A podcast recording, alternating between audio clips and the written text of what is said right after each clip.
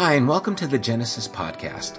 I think it's so neat that you're able to join us through this medium, and it means so much to me personally to hear that this has been used to encourage so many of you.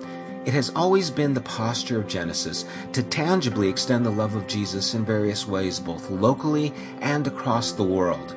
We support programs that assist families in need, contribute to ongoing works and building projects in Mexico. We've built a latrine and cafeteria for St. Andre's School in Haiti, as well as are advancing a food program there that we hope will help feed the children for years to come. The money collected for all these endeavors could have paid for a facility of our own many times over, but instead, we've intentionally chosen to be a mobile community since we began we now have before us an opportunity to invest in a building of our own.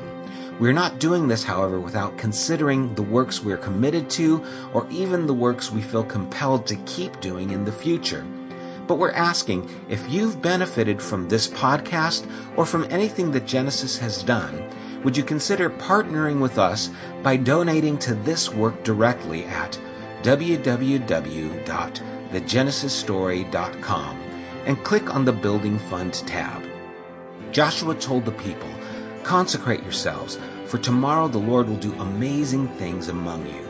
Together, let's prepare for an amazing tomorrow. Thanks, and God bless. Thanks, Gabe, and thanks again to the band. You guys were amazing. It was a wonderful morning. Um, yeah, you can give it up to them again.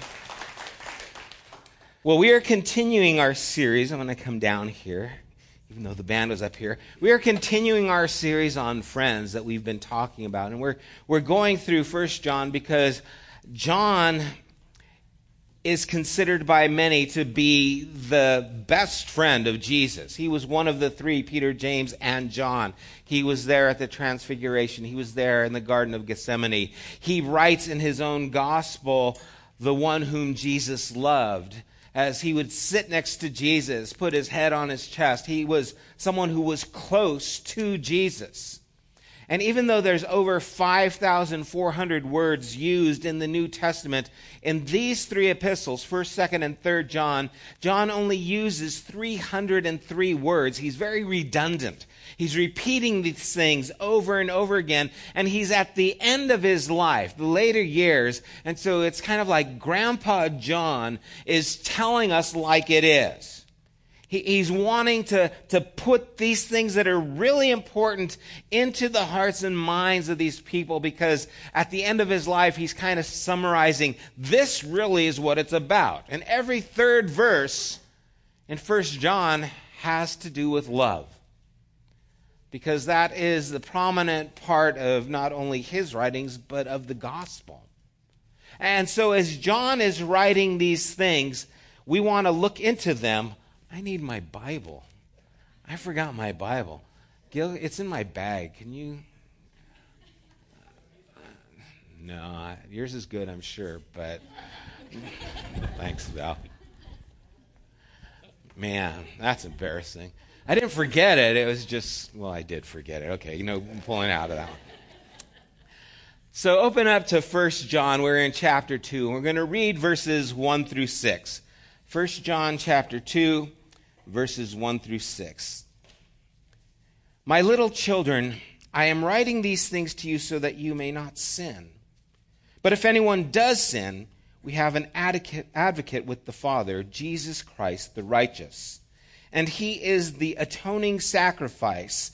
Some of your translations might say the propitiation. It, it's a big word that means the one who replaces. He's the replacement for the atoning sacrifice for our sins. And not for ours only, but also for the sins of the whole world. And by this we may know, we may be sure that we know him if we keep his commandments. And whoever says, I have come to know him, but does not keep his commandments, is a liar. And in such a person, the truth does not exist. But whoever keeps his word, truly in this person, the love of God has reached perfection. By this we may be sure that we are in him. Whoever says, I abide in him, ought to walk just as he walked. Have you ever been misunderstood? Maybe I should ask is anyone married? right? Because oftentimes we're misunderstood. Language doesn't always translate the way we want it to do. Oftentimes, my, my wife is misunderstood. I will ask her, What's wrong? And she'll say, Nothing. And I say, Okay. and, and you see, that word, nothing, means something. And if I don't understand that there's really something behind that, that she's saying nothing, but she's really saying, you better stay and figure out what is wrong if you really have any concern about your well being. Or something along those lines, right? And so she might say nothing and I might be oblivious and say, Cool, I'm going to the movies with my friends. I'm misunderstanding what she's meaning. And we all do this in some way or another, right? We all have this, uh, this time when we meant something, but it was interpreted as something else. And we're misunderstood, whether it's in the relationship or whether it's at work, with family, friends. So many times we are misunderstood. And I think in these passages right here that we just read, I think that John is very often misunderstood. I don't think that John intended these verses to mean what a lot of people have taken them to mean. And we're going to kind of look at that because by verse 3, we start to see what he is talking about. But he starts off saying he's writing these things so we may not sin. That, that's his point. And that's a good point, right? I'm writing these things so that you don't sin, but immediately says, but if you do. So he's kind of giving us this loophole so that if you do, the, there is something there for you. There, there is Christ for us, right? That he is the one who stepped into this place. He is the atoning sacrifice for us, and not only for us, but for the world. But then in verse 3, he says, by this we will know him. It's, it's a test to see if we actually know him. It says, By this we may be sure that we know him if we keep his commandments. And what we start to do is when we hear the word keep his commandments, we think that this is about understanding if we have genuine faith. In other words, we, we think that this letter is written so that we might have faith, that we might be sure we're going to heaven, not hell, kind of a thing. But this letter wasn't a test of genuine fa- faith, but a test of actually genuine friendship. He's not describing how we are saved from God's judgment. He's telling us how we can know that we are in relationship with Jesus. And it's real important to understand this Otherwise, we start to take this dark turn to a place where we start thinking that it is all about what we do. And he's not saying that unless you keep his commandments, you are not saved. That's not his intention. Well, how do we know this, Sam? How, how do we know you're not just saying this? I'm not just saying this. This is something that John has saying. This line of reasoning is contrary to so many things that John has said. And so I want to briefly go through those things. One of them is a verse you guys know, John 3:16. For God so loved the world that he gave his only son so that everyone who does what he says Oh wait, it doesn't say that. Everyone who believes in him may not perish but have everlasting life. And, so it is believing in him that's important. It's not that you have to do whatever he says to get this life. Another one, in John chapter 5, verse 24, Jesus says, Very truly I tell you, and this is John's writing of what Jesus said anyone who hears my word and believes him who sent me has eternal life and does not come under judgment, but is passed from death to life. And so again, we see that believe in him who sent him. We believe in God. That's what saves us. It's not that we do all the right things and now we are assured this place with God. It is we believe on Him.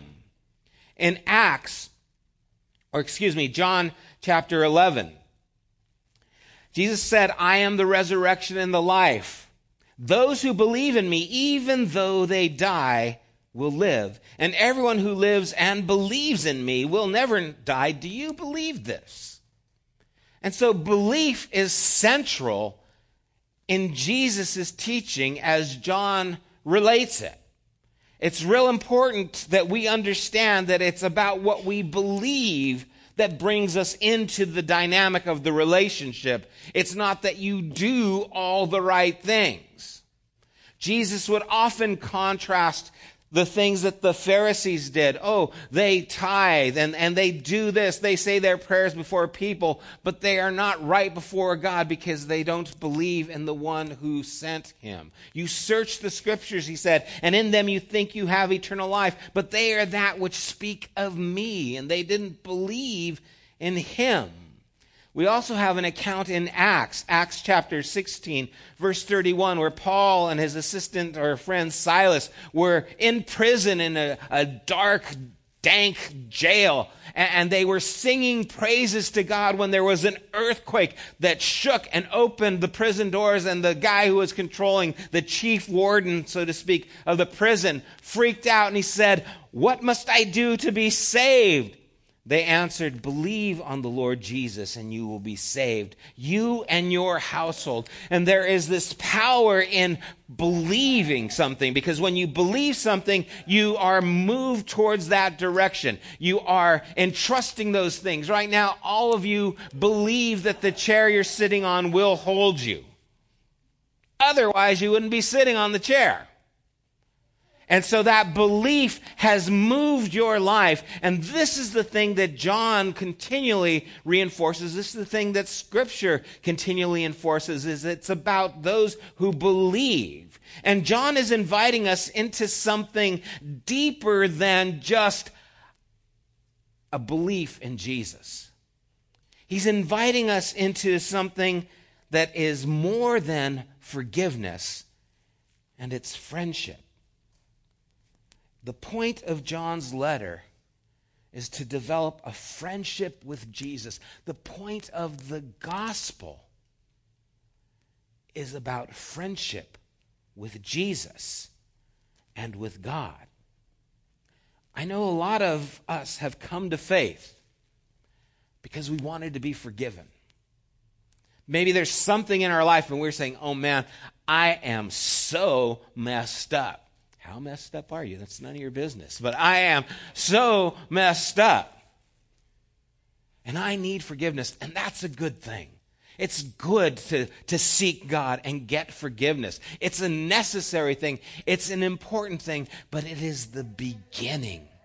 it, it is not the conclusion. We don't end here.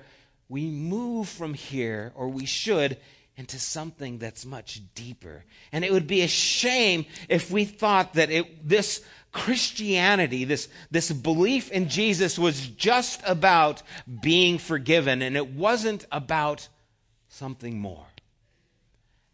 It would be tragic because the point of forgiveness is so that we could know the one who forgives. See, the forgiveness opens the door to the relationship. And it's all about that relationship.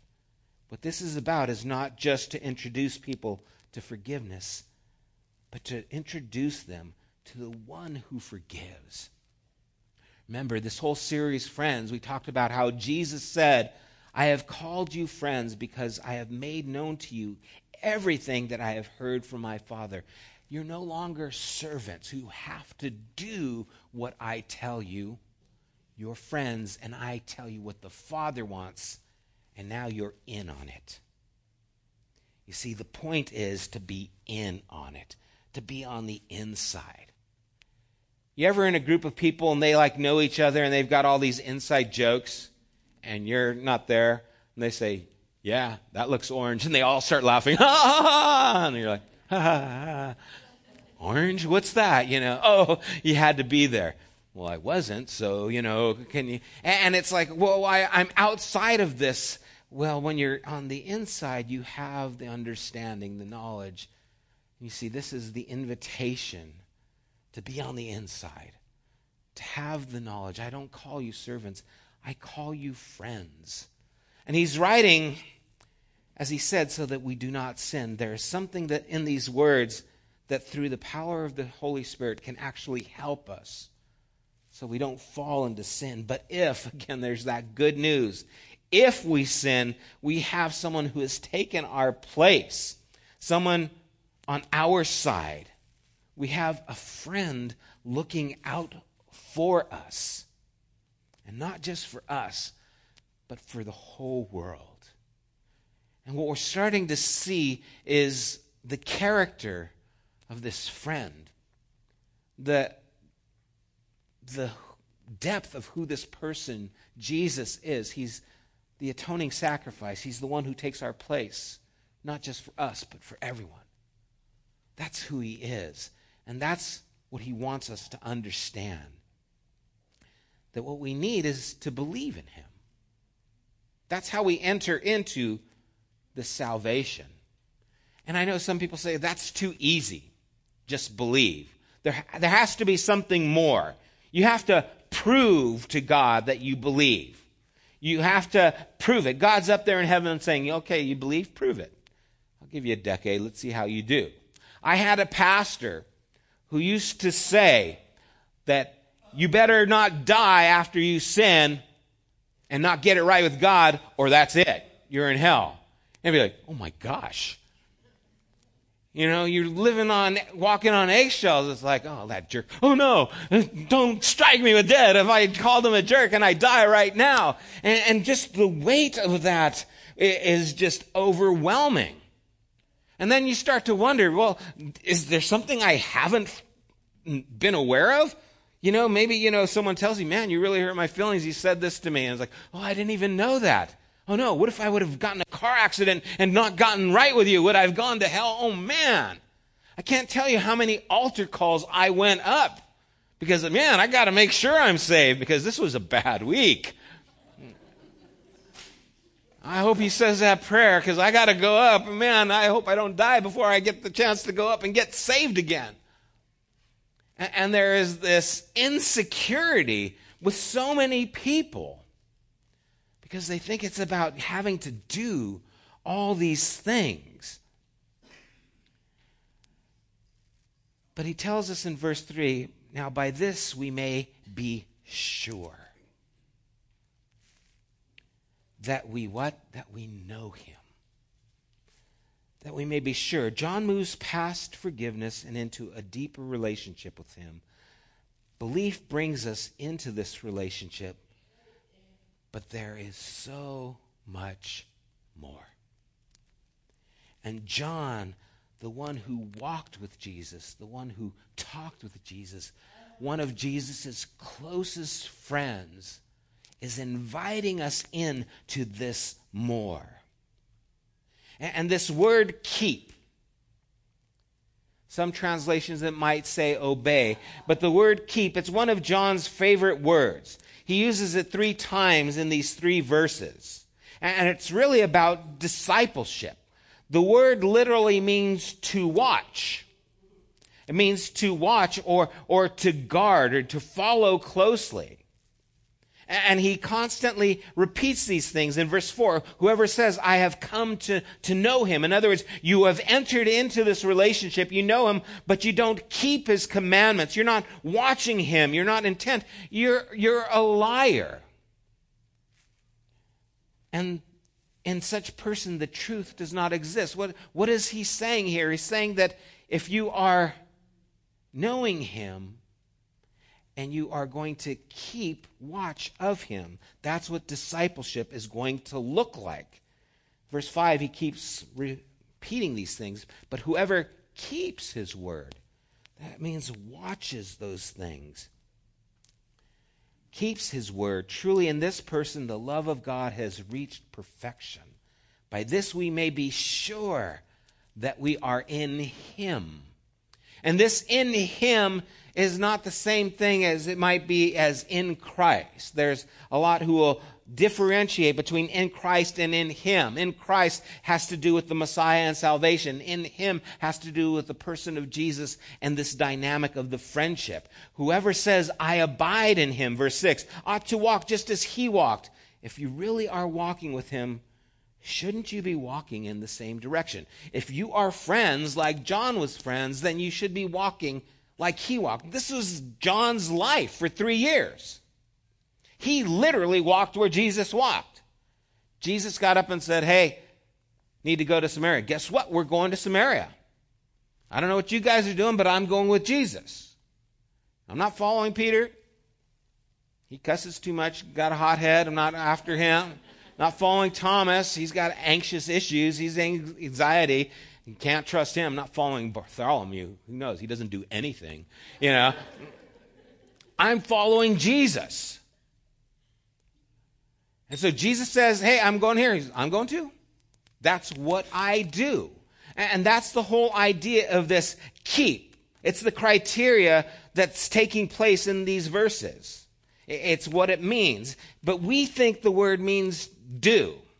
He who does my commands. But the idea, again, is to watch or guard or tend to. The word in the Greek is tereo, and it has to do with be focused on not actually doing. Even the definition of obey is to follow the guidance of. And we have to recognize that there's something more than just doing. That there's something that takes place deeper. You're tending to, watching, willing to subject yourself to. It's not the exterior activity, but the interior posture. Yesterday, Karina and I were with Ben and Kristen, who are married, by the way. Congratulations. And as we were driving back, we were talking just about all the things that the Lord had, had done in their life and brought them out of. And how one of the things that starts to take place is you start becoming aware that I used to do this. Whenever I would see something, I would think, oh, I wonder about this. And then pretty soon you go by those places where you used to do those things and you don't even think it anymore. It's not even your mind. And then you get past the place and you think, wow, I didn't go to that place in my mind that I used to go to. Why? Because something has changed within me. See, I didn't think, oh, I better not think, I better not do. I just stopped. Why? Because I'm following a different direction, and those things start to, to fall away. They start to fall to a different path because you're on a different road. And that's what we want. If Jesus goes this way, I'm going this way. That's what it's about. Jesus says in his words, follow me. And you see, that's the inf- invitation. It's not be forgiven. Oh, that's there. That's important. But that's the beginning. It goes on to follow me. See, when Jesus called the disciples to follow him, were they forgiven? No, they were just following him. They didn't even know they needed the forgiveness that Jesus would provide until they started following him. Then they found the forgiveness and then they found much more. Then they were entrusted with the keys to the kingdom. Why? Because you're my friends. Continue this work. And to be invited into this is what we want. In 1 John chapter 5, later on, John is going to write, For the love of God is this, that we may keep his commandments and his commandments aren't burdensome. Now, if you grew up in church, you might think, oh, his commandments are burdensome, all right. I lived in a religious bubble, okay? I could not watch The Simpsons. I could not listen to any good music. I could not go to most of the movies my friends went to. I could not go and hang out at their houses. There, it was burdensome. Following Jesus was very burdensome. Okay? Some of you are laughing because you, you, you know that that's the life that you live. You see, and if you've grown up in church, that might be your mentality. That might be the reality that you know. You see, but the point is that if it's a burden, then it's something that is being forced upon you. You see, we keep his commandments and they're not a burden. Why aren't they a burden? Because it's what I want. You see, I want to follow Jesus because of what Jesus means to me. He knows me. I mean, He really knows me, and He's forgiven me, and He loves me still. Yes, I want to follow Him. I can't imagine my life without Him. He is so important to me.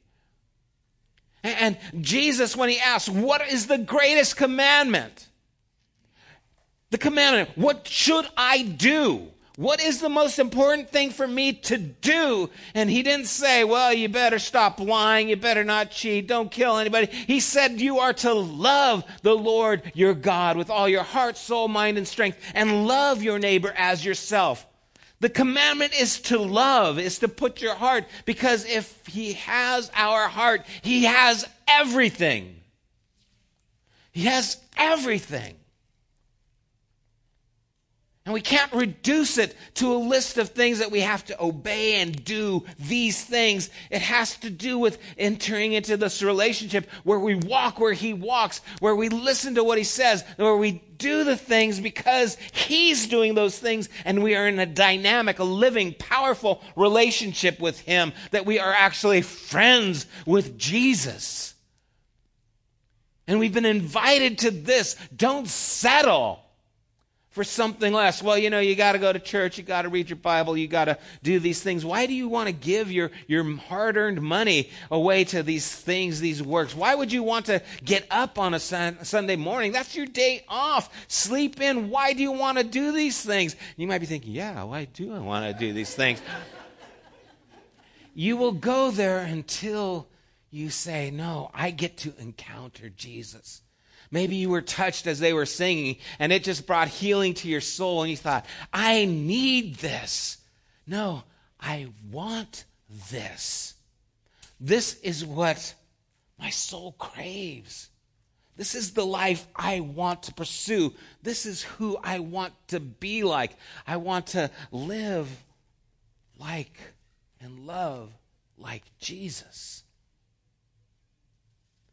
And it's all about the relationship.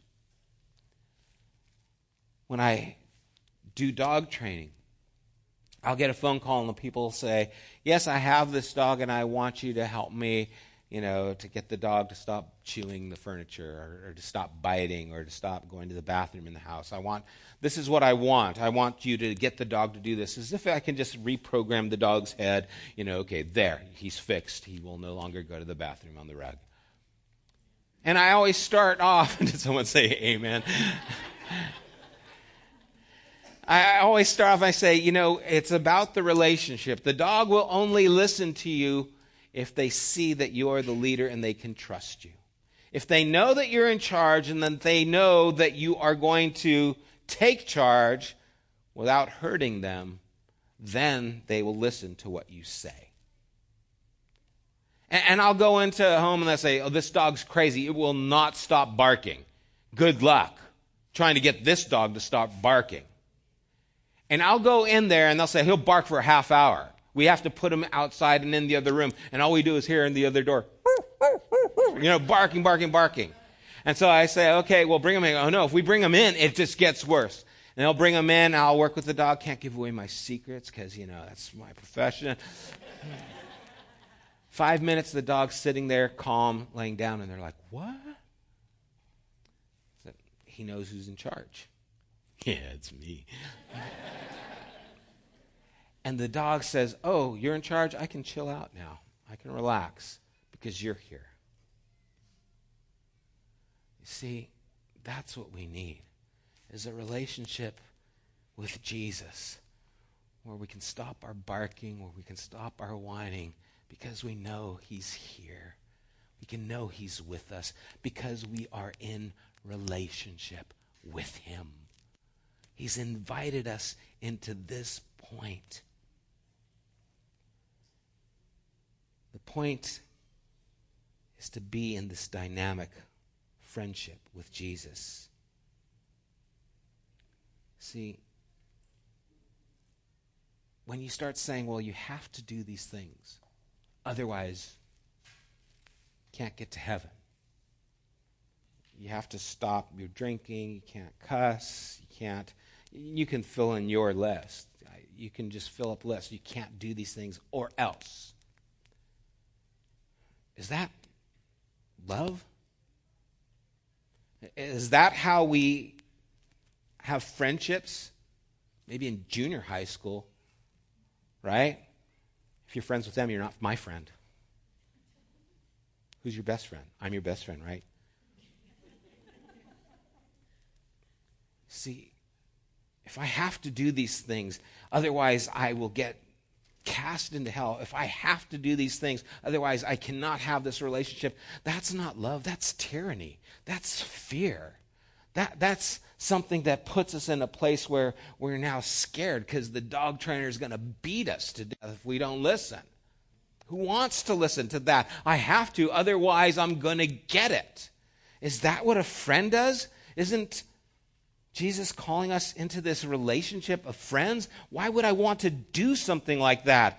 That's religion. That's not the gospel that John preached. That's not the gospel that Jesus preached. Jesus said that God so loved the world that he gave, that whoever would believe would not perish but have everlasting life. You're invited into this relationship so that you can actually be part of the relationship. And what keeps you from sin is having a friend like Jesus. What keeps you from sin is walking where he walks because you want to be where he is, because he's the one who satisfies the craving of your soul, because he's the one who has what you need. It's not about, oh, I've got to do this or else. It's about, I can't imagine doing anything else. This is what I want for my life. I love you because you first loved me. You've given yourself for me. You've become the replacement for my sin so that I can have this dynamic relationship and know you. And now I want to follow you. Don't settle for a religion that requires you to do when you are being invited to a relationship where you can know. And when you know and you love, it means everything. Because if God has our heart, He has us.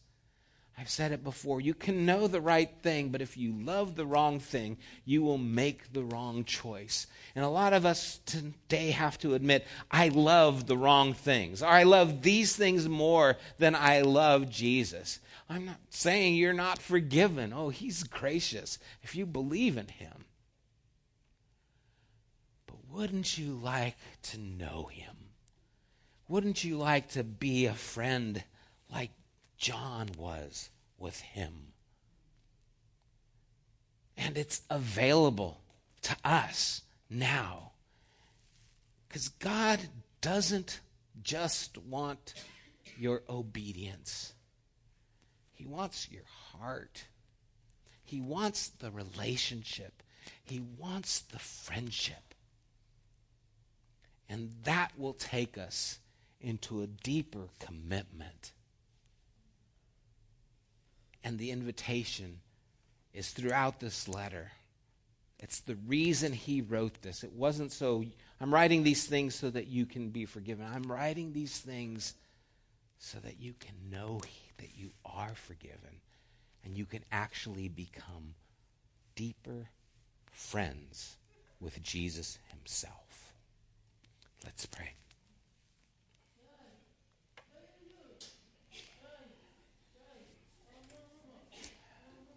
Father, we thank you that you have invited us into this relationship, that we are not just here paying our dues, we are not here just doing our service, that we are here because you have invited us into this friendship with you.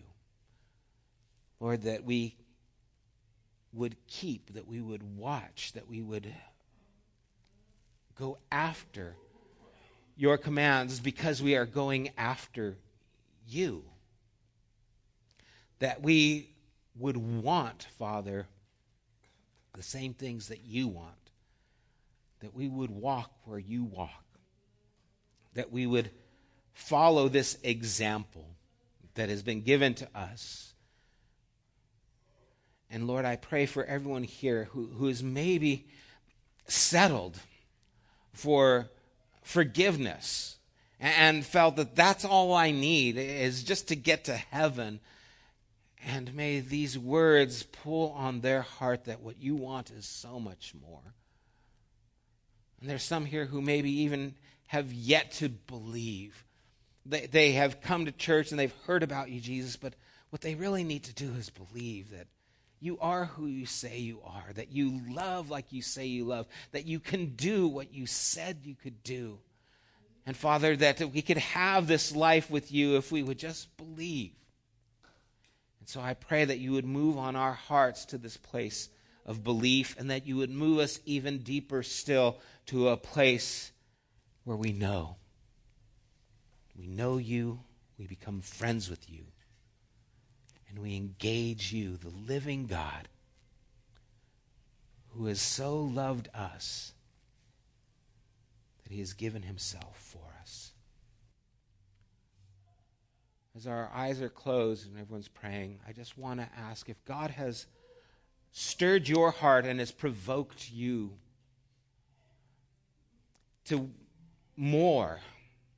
Maybe you've settled for a, a, a religious representation instead of a relationship with a living God.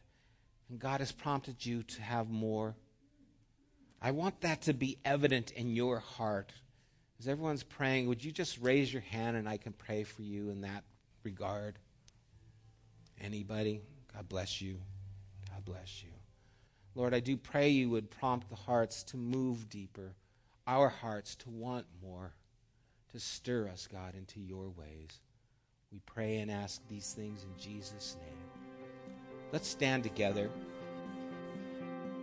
May you find forgiveness in the one who has taken your place. More than that, may you find the one who has brought you forgiveness. God bless you. Have a wonderful week. See you guys next week. You have been listening to the Genesis podcast. We invite you to join us at one of our weekly gatherings. You can find more information at www.thegenesisstory.com as well as opportunities to help financially support this podcast. Thank you for listening.